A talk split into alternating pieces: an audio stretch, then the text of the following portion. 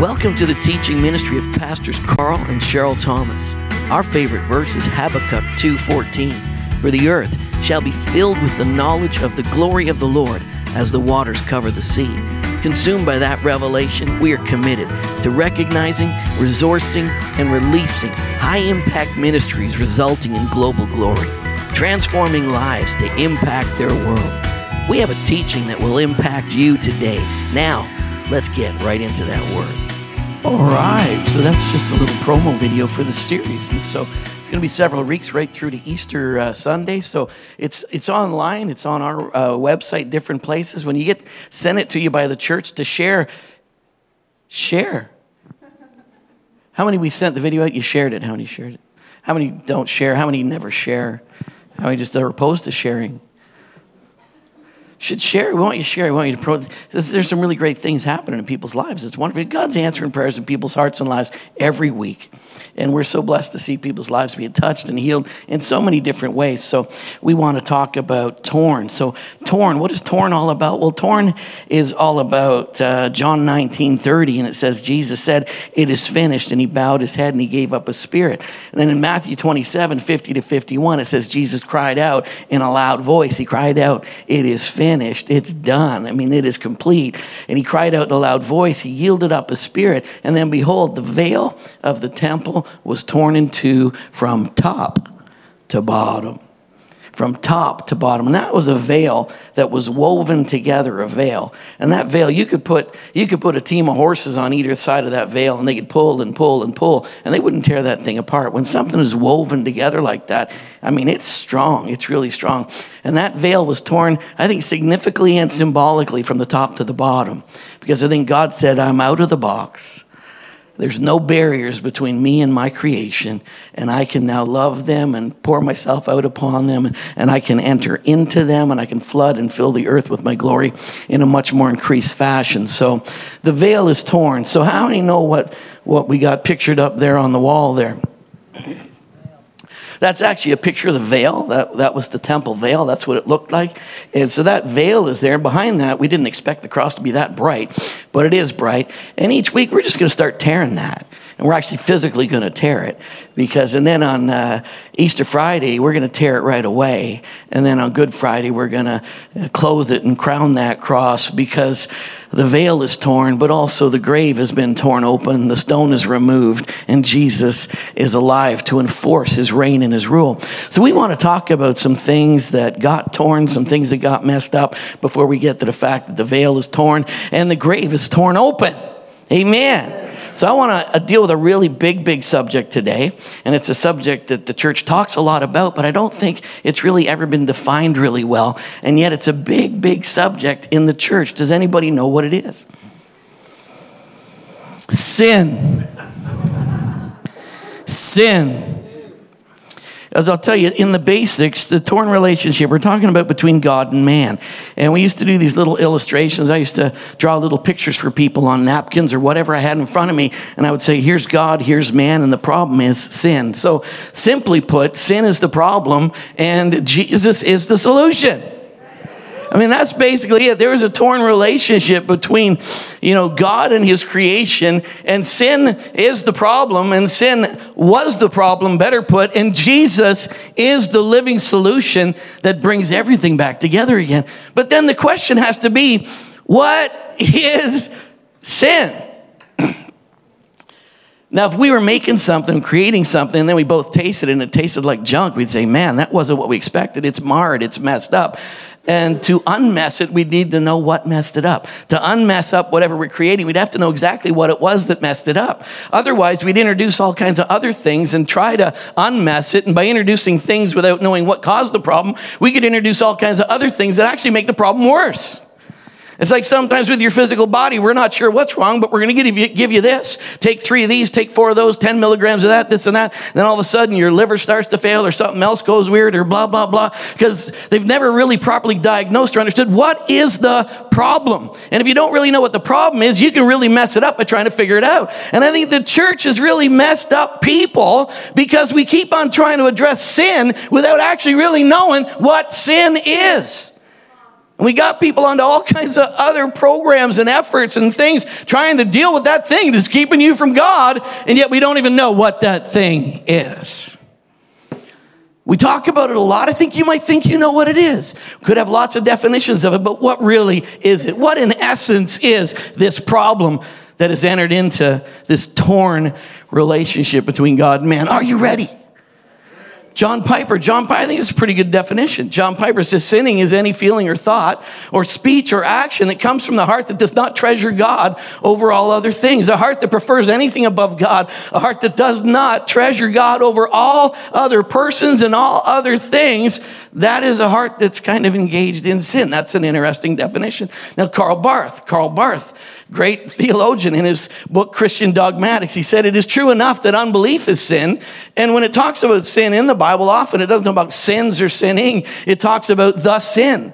There's a sin. There's that sin that indwells your flesh. The sin, the sin. It says there is that sin that kept them from the promised land. Not sins, but the sin that blocked us. And I think in Hebrews, when it talks about the sin, it's talking about unbelief. And I think Karl Barth could be right that it's true enough that unbelief is the sin, the original form and the source of all sins. And in the last analysis, the only sin because it is the sin which produces and embraces all other sins. Unbelief treasuring anything else besides God, elevating anything else in your life above God. I mean, you can't go up the mountain of the Lord if somehow your soul is lifted up to vanity. And it's when other things have captured a place in your life and God is not treasured as He is sin, the essence of sin. And all kinds of other activities and things follow from that because you have not treasured God as God. Those are some interesting definitions. Those are some interesting. Well, what is it? What is it? Now, now religion teaches sin management. Here's some things where you've screwed up. Here's some things that are wrong. Here's some bad behaviors. Here's some stuff that is offensive. Here's some things. There's unforgiveness. There's adultery. There's, there's pornography. There's, there's lies, there's hatred, there's all these things. Stop it. Manage it. Read your Bible more, pray more, do something. Deal with the junk in your life. Go out there and be a better person. Come next week for my next sin management course. be a better, I want to be a better man. I'm trying harder, I'm trying harder. Try harder, try harder, try harder. God did so much for you. Come on, try harder. Wow. How many got into that one? Just a little bit. Let me show you another video. Can I show you another video? Cue, cue a video up for me. Here it comes. Hello, my friendly friends. I am I am Katie Carrot, representing the ginger population. And speaking of carrots, um, have you ever felt like there's a perpetual carrot dangled in front of you in the system of religion and religiosity? I, for many years, um, felt like uh, Jesus was always elusive. The Spirit was always elusive. His promises, His blessings, never, never within reach. Always just slightly out of reach. Always out of grasp. And that's um, it's no way to live. But when Jesus makes Himself real, I'm not chasing that carrot anymore. I'm not spinning my tires. I'm not striving. I'm not trying to reach what's already within my grasp. He's good, He's kind, He's loving, He's in the songs I hear, He's in the people all around me, He's tangible, His presence, His Holy Spirit is here right now. And I don't have to try for that. He's everywhere. And He even makes me bold and strong enough, and this is a miracle, to sit in front of you and record this video after being voluntold that I had to do this, and I have messy hair. So, this is evidence of the grace of God right here before you.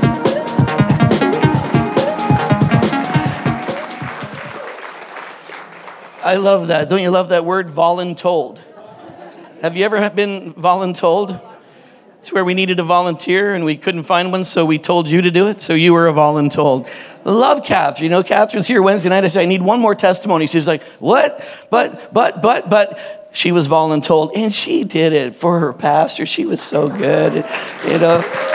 I love Catherine. She's the bomb, and and I, I, think it was I think it was even more significant that it was done how it was done, because it's uh, it's not about the performance. It's funny when which just don't tell Kelly, but whenever Kelly has to do a video, she needs to know a day ahead of time because she has to paint the barn and all that stuff, and she comes in just all done so well. Don't tell her I told you, but it's so funny because uh, she wants she will not do it unless she has advance notice so that she can get it all done the right way. Shh.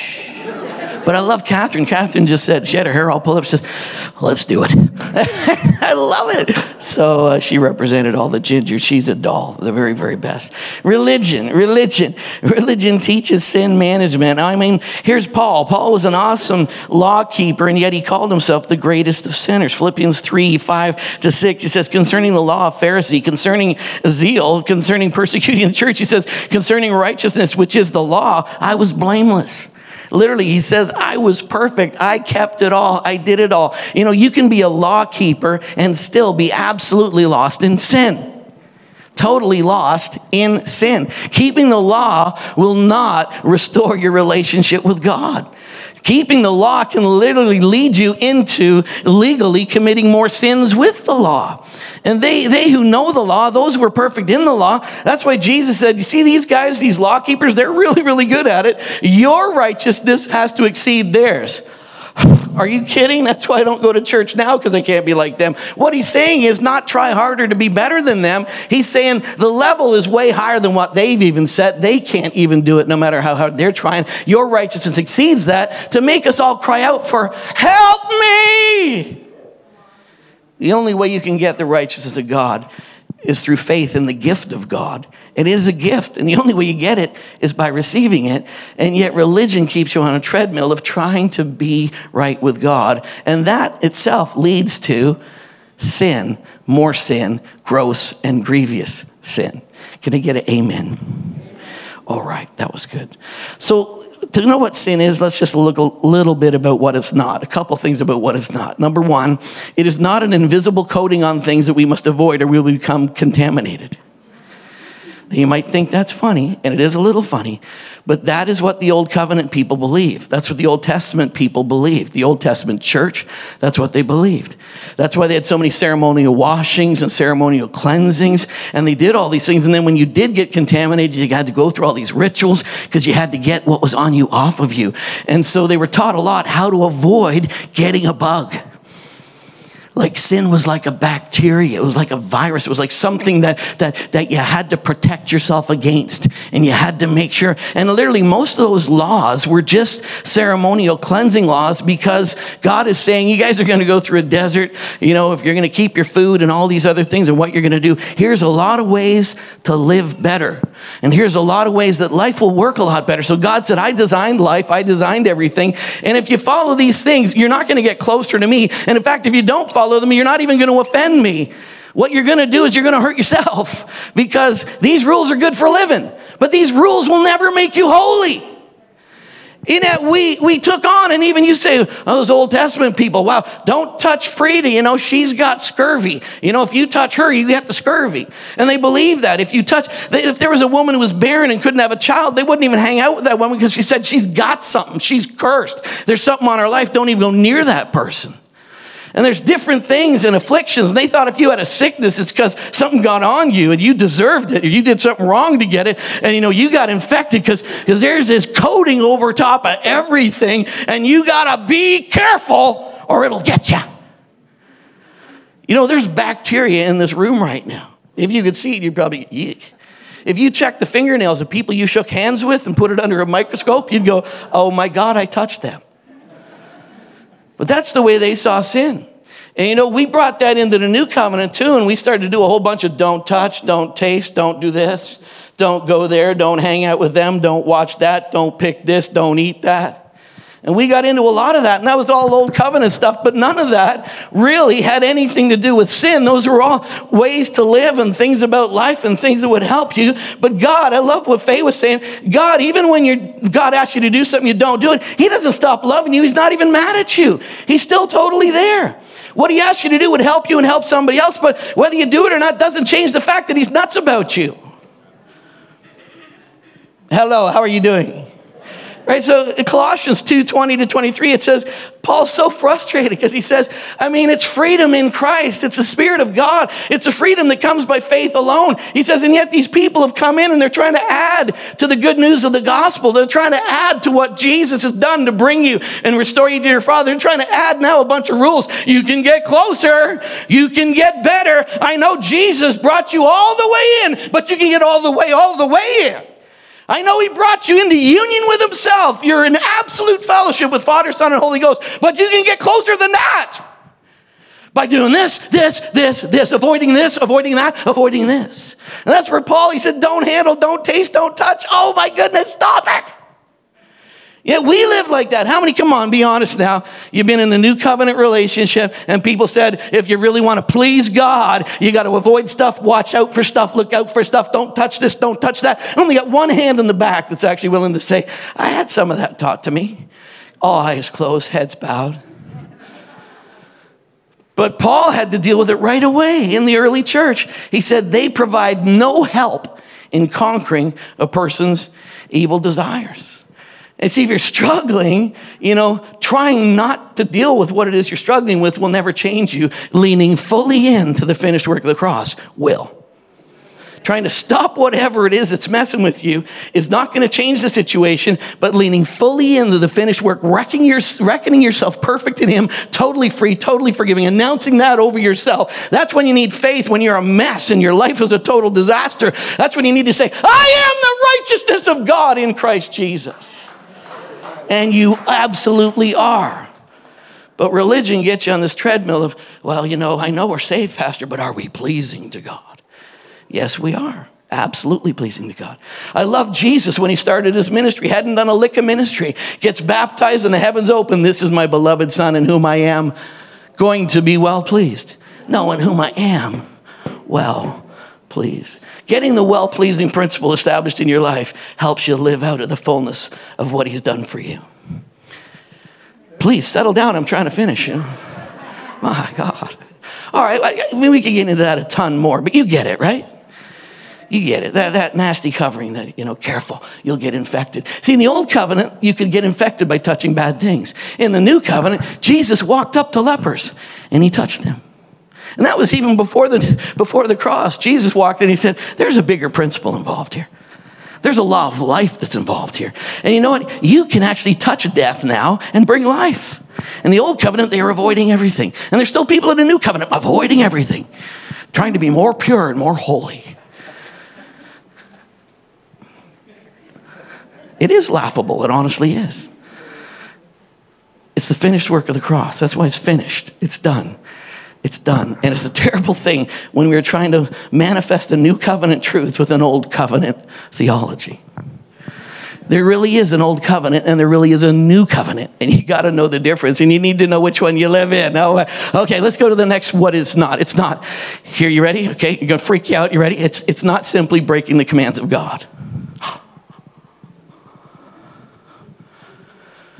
It's not simply breaking the commands of God. I talked about it a bit already, but Luke chapter 6, verse 9. And then Jesus said to them, I'll ask you one thing Is it lawful on the Sabbath to do good or to do evil, to save life or to destroy? And they were always messing with Jesus. I mean, his disciples were picking things in the fields and eating. They were doing stuff on the Sabbath. And I, I can't believe it. You guys are always breaking the law. And then they were studying Jesus and watching him because they believed even healing somebody was a work. And here's Jesus on the Sabbath healing somebody. And, and they're, they're setting them up to break the Sabbath rules. And Jesus said that He says, The Sabbath was made for man and not man for the Sabbath. You're missing the point.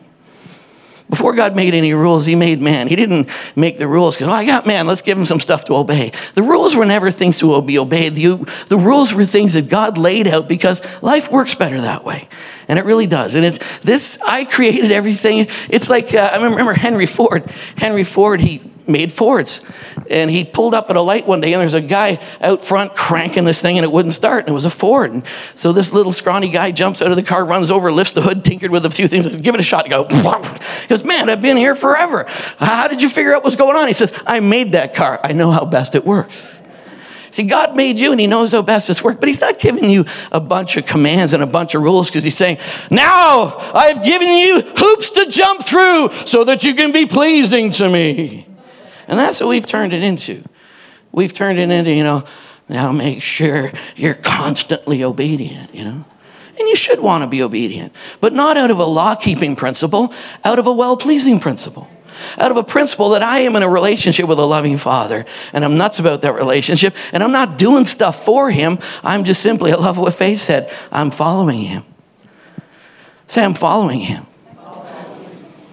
It's really easy. You know, you know, when somebody else is leading, you just follow. And it's so much easier to just follow somebody. Just keep your eyes on them and follow. And it's real simple stuff. But we turned it into a lot of work and we turned sin into a lot of work. And sin is a massive subject. Honestly, I took pages and pages of notes I'd written down this morning. I was in full on crisis, trying to throw out what was unnecessary, just trying to add, was I better leave that? I better keep that. And oh my goodness, I'm going to mess up this whole subject. And it's a big subject. I should probably do a whole series on sin. When's the last time you heard a real whole series on sin and what sin really is?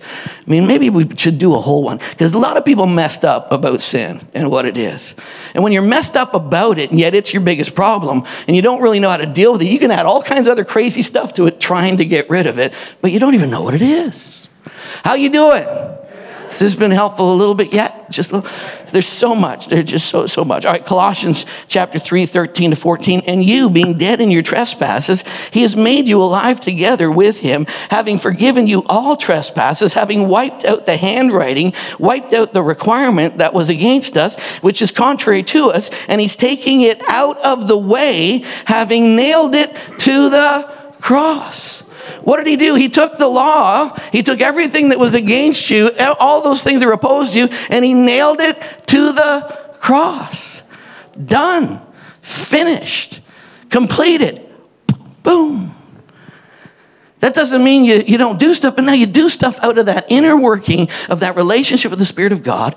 You don't have an external thing. Okay, let me read the rules today. Be kind to people, love people, be patient, be long suffering. Get out there and do your best. I don't have to try to do that every day because in my relationship with God, it's the fruit of the Spirit. It's the fruit of the relationship. I have a heavenly Father. I'm plugged into the vine. I am a son. I am a child. It's in my DNA. It's not something I perform. I didn't have to learn to walk like my dad. I didn't have to learn to look like my dad. There's people who's like, man, Karl, I thought it was your dad. I said, ah, that's awesome. My sister in law, walking through a parking lot, she says, Oh my goodness, I thought it was your dad. And I went, Well, that's pleasing. I think it's pretty awesome. My dad was awesome, but he was kind of short and fat.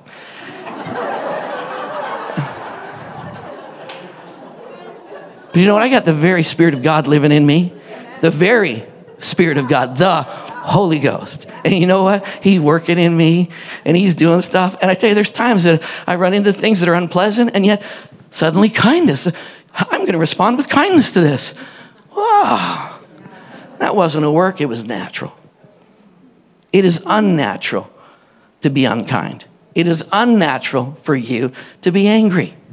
It is unnatural for you to not be gracious and giving. It is unnatural for you not to be long suffering because you're rooted in it and it flows in your very DNA at a cellular level. God's done that. Oh, okay, that was good. Thank you. All right, Romans chapter 3, 21 to 23, so much good stuff. And, and Paul talked about sin in Romans a lot. He used the word sin, I think, 48 times, was it? Uh, 40, yeah, 48 times he used the word sin in Romans. Romans is great at all the doctrines except for the doctrine on church and the doctrine on last times. Every doctrine is dealt with in the book of Romans. So you read Romans and you get a, a real good foundation for things.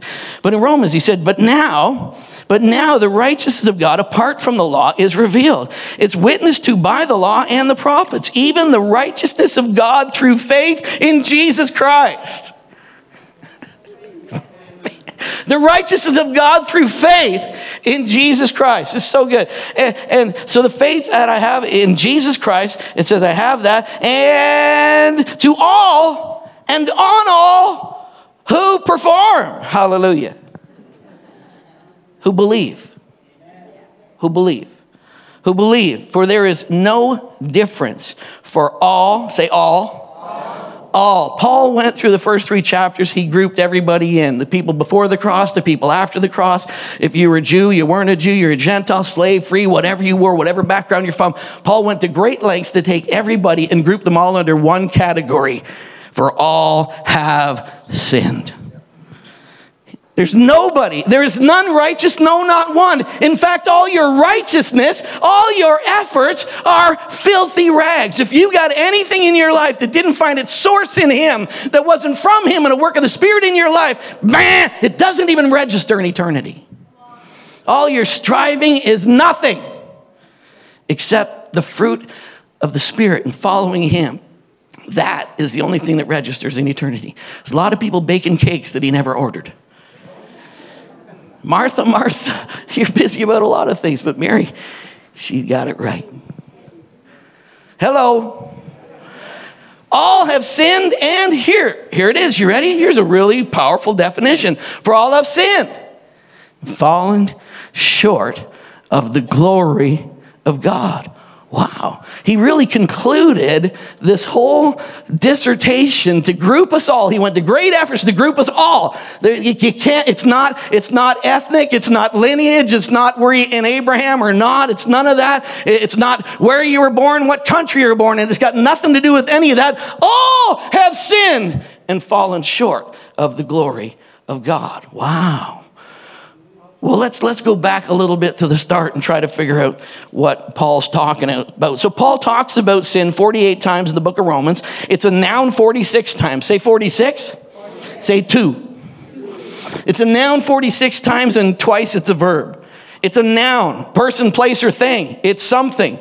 It's not an act. It's not something you did. It's not something that happened. It's a noun. Sin. That sin.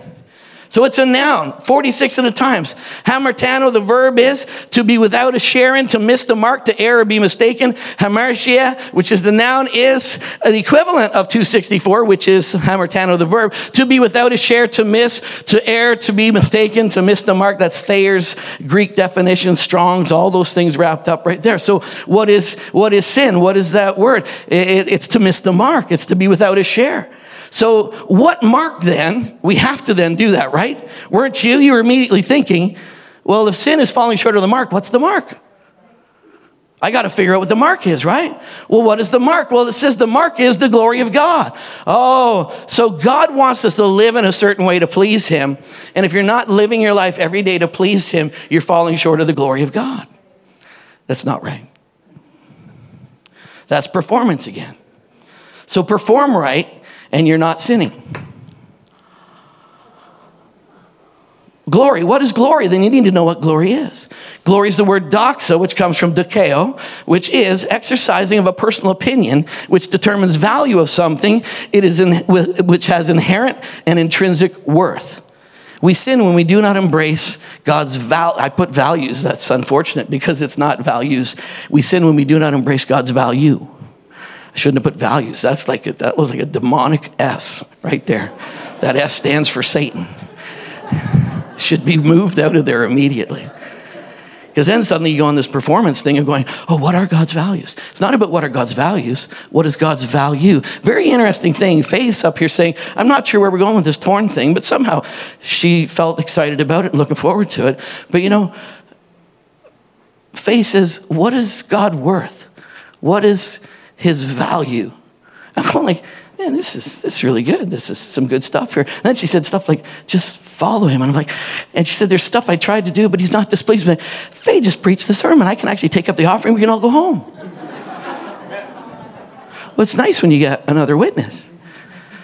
But glory, doxa, exercising personal opinion, which determines value that something has inherently or intrinsically, it has intrinsic worth. So then I'm saying that I give glory and I manifest glory when I value something that it has value and it has intrinsic worth. And I say that has amazing value. I agree with it. My opinion is that this has amazing value. Are you following me? So, missing the mark would be when you decide that you dismiss the value of God, or you dismiss the value of His creation, or you dismiss the value of yourself in God's eye. You have sinned when you have an opinion that is other than God about the value of Himself, the value of who you are, or the value of others. And that's what happened right at the beginning because that's what took place and what it eventually led to. The first time sin is used, I think it's Genesis 5 7. I mean, God says to Cain, Sin is crouching at the door and wants to have you.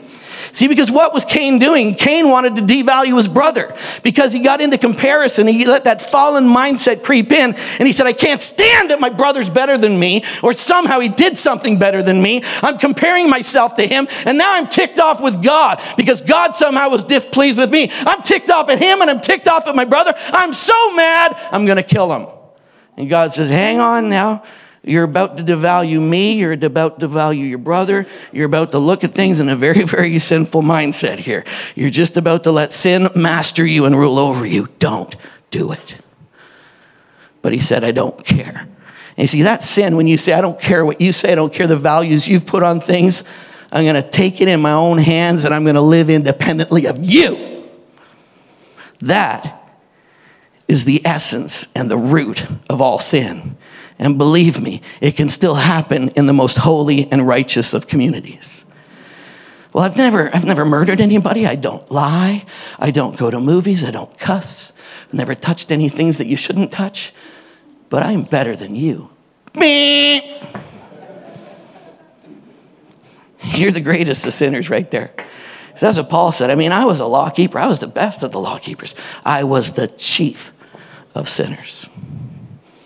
Amen. Can I get an amen? amen? Wow, Pastor. Trying to condense all of these notes, it was so much work, you have no idea. I'm like, Lord, help me, please, to try to make sense of this. So we sin when we don't embrace how God values things, or even your, when you don't embrace the value of yourself, because you know who talks to you more than anybody else? You. And when you don't say really good stuff about you, that's sin. That's just wrong right there because God values you and He declares great things about you. All right, Pastor, come on, let's go. Yes, I gotta go. All right. Okay, so what is the mark we fall short of? Let's go to Romans chapter 1, verse 18, because here's where he starts it all. And he can go through a whole list of things where he says, when you don't value things properly or see things and have a great opinion about God and the way he does it, you exchange the truth about God for a lie. You exchange the glory of God for images. You start to trade other things. You start to mix up the whole process because you've missed the one area where you've not kept God as the one opinion that God is awesome and I agree with him. And when you don't say God is awesome and I agree with him, you begin to turn the truth of God into a lie. You begin to turn the glory of God into worshiping images and doing your own things. It goes through this whole list of things. But here's what he says in 18 and 19. He says, For the wrath of God is revealed from heaven against all ungodliness. It's not going to be revealed, it is revealed. Literally, you know, sin is a big deal. And when you do trespass or transgress or operate in iniquity, it's a big deal. It's not that it's not a big deal, it's a huge deal. But, it doesn't affect him, it affects you. Like God's not up there going, oh, mad at you now, gonna have to step away. God doesn't step away when you sin, he steps in. But we think he steps away. Well, he separates himself from sin. Where?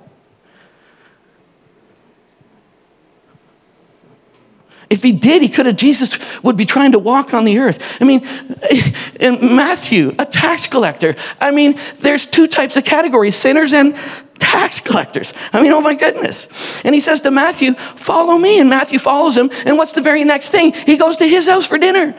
You just went not to just a sinner's house, you went to a traitor of Rome. You went to a thief and a dog. You went into a robber and a thief's home. And he invited all of his friends. Who were they? Righteous people? No. That kind of guy only has messed up people as friends. And then Jesus goes and he hangs out with them. But the whole time he cannot look at sin because he is holy. Okay, where's the, you know where's the matzah? You know where's what are you doing, Jesus? I can't even look at you people. I can't believe I'm here. Oh my God. Follow me. He didn't say, Matthew, if you would change, if you would recognize how awful your ways are, and if you would give up all of these things, you can follow me. No, he just walked behind the desk. There's Matthew ripping people off. Hey, you, follow me. And then there's Peter and those guys. We got to hang out with this dude now? Is he crazy? I can't believe we're hanging with him. Matthew's like, I can't believe I'm hanging with them. He's got one messed up crew of people. Are you, are you with me? A lot of people take text, they, they take proof texts, take them totally. It's not a proof text, it's called proof texting. I want to prove something, so I grab a text, they take it out of context and develop their own pretext, and then they have false doctrine. Because it doesn't match the full revelation of God. How are you? You're really, really quiet. Uh, somebody told me that that means you're listening. Okay, sorry about that. Well, here I was wanting my needs met again. Sheesh, come on. I mean, I'm feeling really sad about myself up here. I got a bad opinion. I'm sinning while I'm preaching. You're not doing very good. Nobody's saying amen. Shut up!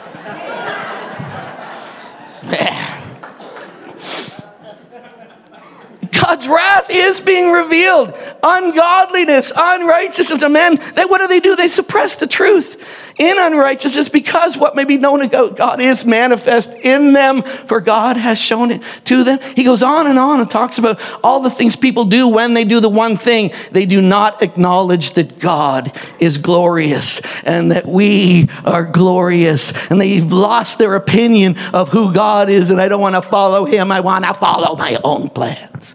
And the most insidious following is when you follow in a religious manner and you've deceived yourself into thinking, I'm doing what's right.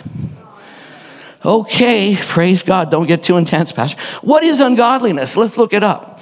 Ungodliness is the word asebeia, and it means want of reverence towards God. It is the opposite of the word revere or adore. It is disregard for God's, God's person. Ungodliness is not bad behavior. Ungodliness is unbelief in the grace of a good God. It's saying, God, who needs you? I am doing really good. I got a really great plan. It's working for me. You can take the day off. I'm awesome.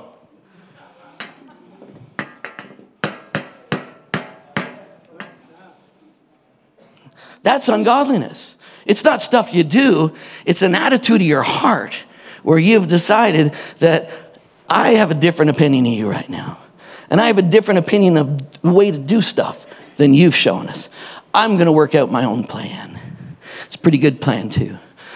Pretty self righteous. Okay, thank you, Pastor. Amen. It's good. Romans 5 chapter 9, verse 19 says, For as by one man's disobedience many were made sinners, also by one man's obedience many will be made righteous. Okay, I got to roll through this now, okay? Because we got to do communion together. Say, roll, Pastor. Come on, roll. All right, so two pictures right here. Boom, boom. Here they are. One is the tree of life, is Christ, remaining in grace, remaining in his performance. The other is the tree of the knowledge of good and evil, and that's in Adam. So it's a tree of knowledge. It's not an evil tree, but it's a tree of the knowledge of good and evil. And what it does is it introduces that I'm going to live my life by law and legalism. I'm going to live my life by outer performance. You know what? You can have a legalist and a person who's living by grace standing side by side, and they can both look exactly the same. But one is not at all really pleasing to God, and the other is totally free. And yet they both look absolutely doing the same stuff. Woo! All right, Genesis chapter 3. Take a look at this. The devil, this is the devil. He said, For God knows that in the day you eat of this tree, your eyes will be open and you'll be like God. So here's the lie there's something better, and God's holding out on you. What? I used to have a really good opinion of God. I thought God was awesome. I thought God was to be revered and I would honor only him. And, and I would, but you know, that's what this is about. He's holding out on me. I have changed my opinion about God and I've decided that I will become the master of the universe. And so they decided if there's something missing and he's holding out on us, I'm changing my opinion on God and I'm going to develop my own my own way of doing stuff. And thanks for everything, Creator Almighty, filling everything in every way. But me, I'm going to do it myself. They ate of the tree, and when they ate of the tree, here's the thing when you eat of the tree, they took that sin into themselves, and that touched them right in their DNA, and all have sinned because of the disobedience of Adam. Isn't that such a drag? But here's the great thing all had sinned in Adam and they all got grouped together, all have sinned. But here's the good news. But now, by faith in Jesus Christ, all that brokenness is removed and you're restored to a right opinion and a right understanding of the glory of God. And how did that happen? By faith in the finished work of the cross. Sin is the problem, Jesus is the solution. So, what did they do once that came in? What did they do right away? They also had a wrong opinion of themselves. We're naked. Oh my God. And they ran away, they hid themselves. Now, God, knowing they sinned, didn't want to hang out with them anymore. Said, You're off my Christmas card list. God knew what was going on, but here's God. Here's his approach to fallen, sinful mankind. Where are you? No, he can't look at you. You're terrible. You're wicked. When he comes in, he goes, What are you guys doing hiding? Oh, we're naked. Who told you that? What happened? Well, she screwed up. She, you know, she was hanging out with that serpent there and got sucked in. And where were you at the time? Well, I was with her. So you didn't say, Eve, maybe we shouldn't have went, ah, I agreed. I thought it was pretty good. Let's have some. So she got deceived and you just followed along. Yeah, pretty much. And we think woman was the problem. Duh. All the women in the back clapping, elbowing their husband. Thank you, Pastor. That's good. I said, man, I'm telling you right there. I tell you, that went the wrong way right there, didn't it? they hid themselves from God. And you know, anytime you feel like hiding, you got a wrong opinion of God. You know, if you've screwed up, what do you do with your dirty laundry? Take it to the throne room. What? I go down to Tommy Suds, clean it all up first, then I come and say, Look at that, good as new. He's like, No, the only place that gets dealt with is with me. I take care of that. What can wash away your sin? Nothing but the blood of Jesus. And yet we step into performance and all kinds of crazy stuff. We hide. Hey, haven't seen you at church for a few weeks. Yeah, I've had a rough couple weeks. So what are you doing? I don't feel good about myself. Well, that's sin. Not what you did, but what you're feeling right now. What you did is not really that big of a deal. But the fact that you're letting that keep you from God, you got a bad opinion of Him because He's nuts about you. Yeah, well, He might be nuts about me, but Pastor Cheryl, she gets really ticked off when people screw up. So I think He'd welcome me, but she, she'd be pretty mad at me, right? No, actually, she wouldn't. She even never gets mad at me for never doing the laundry. So it's awesome. I mean, believe me, she lives with a total screw up and she loves me anyway, so she's not going to get mad at you. But we hide, and anywhere where there's hiding in your life, that's sin. The sin is you're hiding from God. Because you know, God's nuts about you and He loves you. And if you got a problem, quick, quick, quick. Hey, did you see that? I did. Can we get rid of that? Absolutely. It's gone, gone, gone. What? It's gone that fast.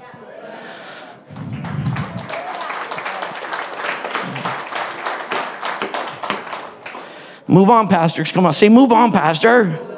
Man, I'm telling you, all right. So let's go on. Man became separate from God. He became an individual. Man now had the capacity to make his own determination of what is right and wrong. You making your own determination of what is right, right and wrong is self righteousness.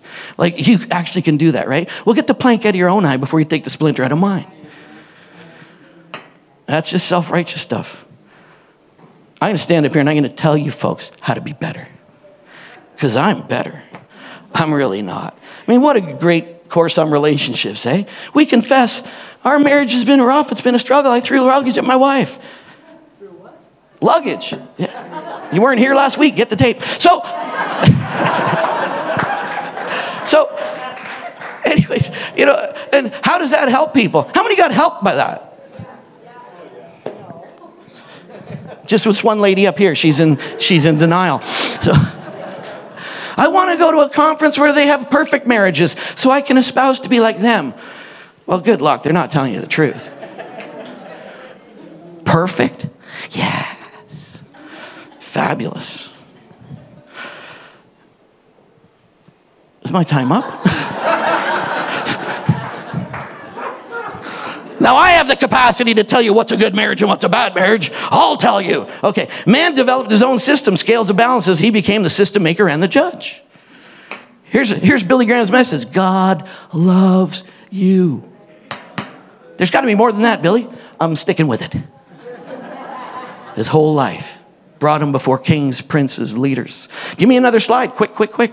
Adam lost sight of his own value when he ate. He fell short. Darkness descended on his mind. He ran, he hid from God, but God kept looking for him to restore his value. Give me another slide. We're moving. Genesis 5 3. And Adam lived 100 years and 39, and he begat sons in his own likeness and in his own image.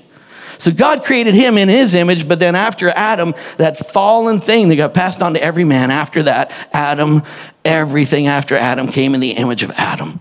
And the image of Adam had to get broken off of mankind. And the image of Adam was, I have a different opinion of God. And that brokenness of, of, of opinion with God, it got passed all the way down through his genes. Go ahead. The ministry of the law led to the ministry of Christ. The law of imputed sin to all of mankind from Adam to every last person who's born on the earth. It was nailed to the cross, making the way of the ministry of life, Jesus Christ himself. Go ahead. Galatians 3.22, but the scripture of the law was confined to confirmed who confined all it confined all under sin that the promise by faith in Jesus might be given to those who believe. So everybody got confined under the law. Everyone got confined under the law uh, with sin. The law confined everybody under sin so that by one promise everybody could be released.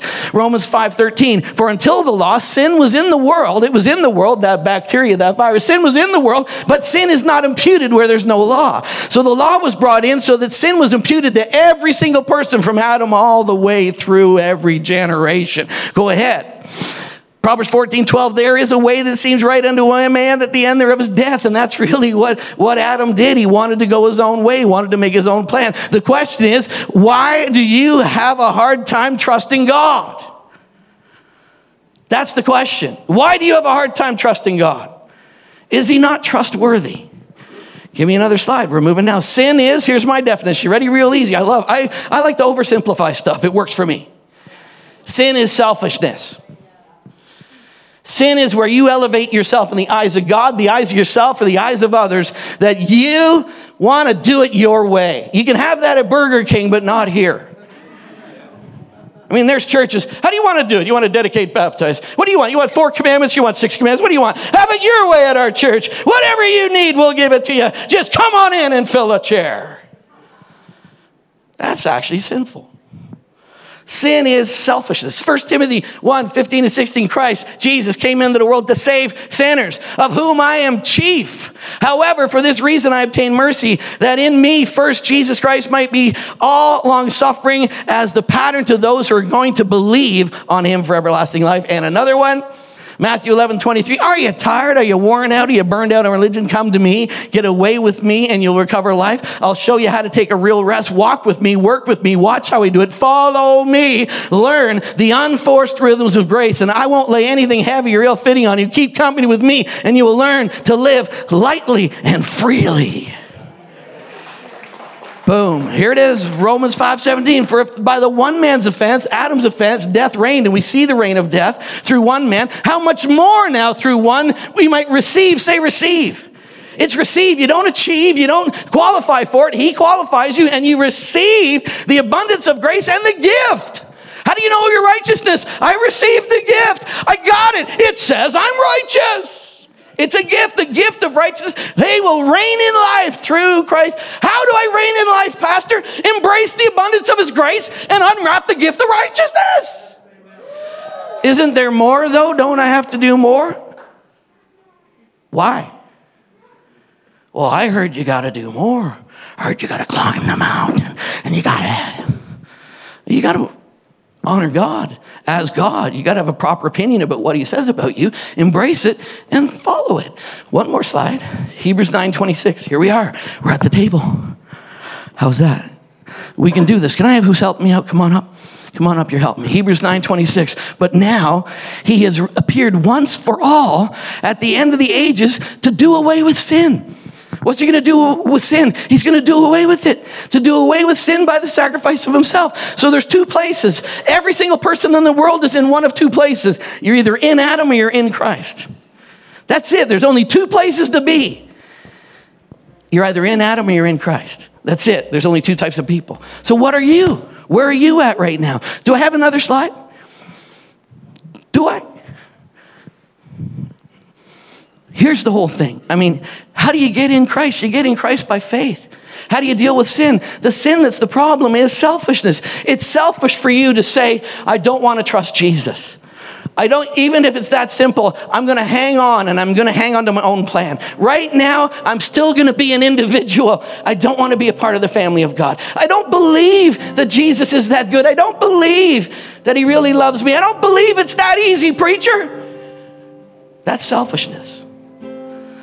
Because there's only two places you can be. You can either be in Adam or you can be in Christ. How do you get in Christ? You believe. And when you believe, you say, I receive the abundance of grace, and I receive the gift of righteousness. And I receive the privilege that he said to those who receive him, he gives the right to be called the children of God. Isn't that good?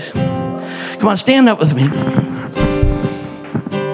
Now I want you to bow your heads and close your eyes, all right? Because this is this is this is not Impact Church table. This isn't, you know, my table. This is the Lord's table. And I love that Jesus, so often when you read about Jesus, he wasn't preaching in temples and large conferences. He was sitting at kitchen tables. And he was sitting with people. And we're at his table today. Aren't you glad he did that? He didn't say, Come to my pulpit. He said, Come to my table. And he set up a table. He said, Come and sup with me. You see, it's not my table, it's not the church's table, it's the Lord's table. And you need to come. I want you to come and I want you to partake of what it is the finished work of the cross, the blood of Jesus, and the body of Christ. And you can do that today just by saying, I'm in the family.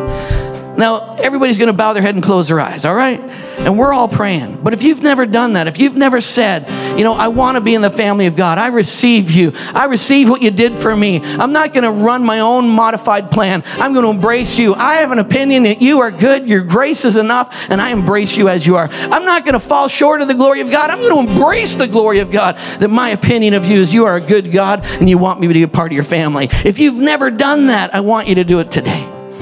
And here's what I'm going to do. I'm just going to count to three. I'm going to one, two, three. And at three, if you want to be involved in that, just say, I want in. At three, put your hand up so I can see it. Are you ready? Here it is. It's right now. It's you. This moment for you, designed for you. You ready? One, two, three. Just put your hand up really high, really high so I can see it. Anybody? Anybody? Thank you. Anyone else? Anyone else? Wow. Anyone else? Thank you. Thank you. Thank you. All right, we're going to pray, and we're all going to pray. You put your hand up, I want you to pray. You ready? Here's what we're going to do. You ready? Just pray with me. Pray after me. Say, Lord Jesus, thank you for removing sin. The Lamb of God took away the sin of the world. You took away my sin. You dealt with it once and for all. I embrace you as my Lord and as my Savior. I receive your grace and the gift of righteousness. And I confess I'm a child of God, a part of your family. Now fill me with the Holy Spirit that He would testify that I am indeed a child of God. Thank you. I'm forgiven, I'm healed, and I'm free in Jesus' name. Christ alone, my cornerstone, the weak made strong because of the Savior's love. Father, we thank you, and we right now, I thank you that you removed sin, you dealt with it. Lamb of God, you took it away. You, you didn't cover it, you obliterated it, and you took it away. You removed my sin as far as the east is from the west, and you've totally set me free. And I receive your opinion of me. I agree with your opinion of me that I was worth it. I receive your opinion of my brothers and sisters that they were worth it. I receive the opinion that you've given me yourself, that you are a loving and a wonderful Father, that you would never, ever leave me or forsake me. How conflicted to say that you'd leave me, and yet you said, I will never, ever leave you or forsake you. No, never. And I thank you for your absolute covenant, your absolute unconditional love for me. And I thank you that I never need to hide and I never need to shrink back. I need to always run to you, to follow you, to honor you in every way in my life. And Lord, I thank you right now for realigning ourselves with who you are, your opinion of ourselves and us of our opinion of you and others. You are a great God. You are a glorious God. You are a wonderful God. And that's why we sing a doxology where we, with words, declare our opinion of you. You are a gracious, loving Heavenly Father. And so, Father, we partake right now. I command bodies to be made well right now. I command bodies to be healed right now because that's what you said. You said, By my stripes you were healed. I agree with your word. I hold a high opinion of your word. I hold a high opinion of what you say. And I glorify your name by receiving your promise. And I glorify your name by insisting now that my body be well and that we be walking in health and life and strength in the precious and mighty name of Jesus. Amen. Thank you for the blood, Lord. It's not my effort, it's not, you know, my striving, it's not me trying, it's not like Katie Garrett said. She said, uh, following hard after that perpetual carrot that I never seem to be able to grasp. I don't have to grasp it because you grasped me. You laid hold of me. You brought me in. I didn't even know I was lost, and you found me, and you embraced me, and you brought me in, and you'll never let me go. And I thank you for the blood that testifies of a better promise and a better covenant. And I drink to the reality that I am in Christ. I am in Christ indeed. And we drink to full salvation in Jesus' precious name. Amen. Hallelujah. Hallelujah. Hallelujah. Hallelujah. Yes, Lord. Well, Father, we thank you for your great love. I just pray as we go through this series and as we deal with all the tears in our lives, in creation, in the cosmos, as we deal with the tears, and as we come to the full reconciliation of what you achieved in that beautiful Easter weekend. Father, work in our hearts and our lives. Bring many other people into this encounter with you. We pray right now for our neighbors, for our friends, for our loved ones. We pray, Father, that this place would be like a divine magnet where people could come and experience the liberty and the freedom of what it is to be loved by a God who's always loved them. Always loved them. May they encounter you as a great God. So I loose each and every one here. I loose them out into the mission field. I loose them with the Father's love. I loose them with the grace and the favor of the Lord Jesus Christ. I loose them with the partnership of the Holy Ghost. I loose them in Jesus' name to minister the goodness of God everywhere they go. In Jesus' name, amen.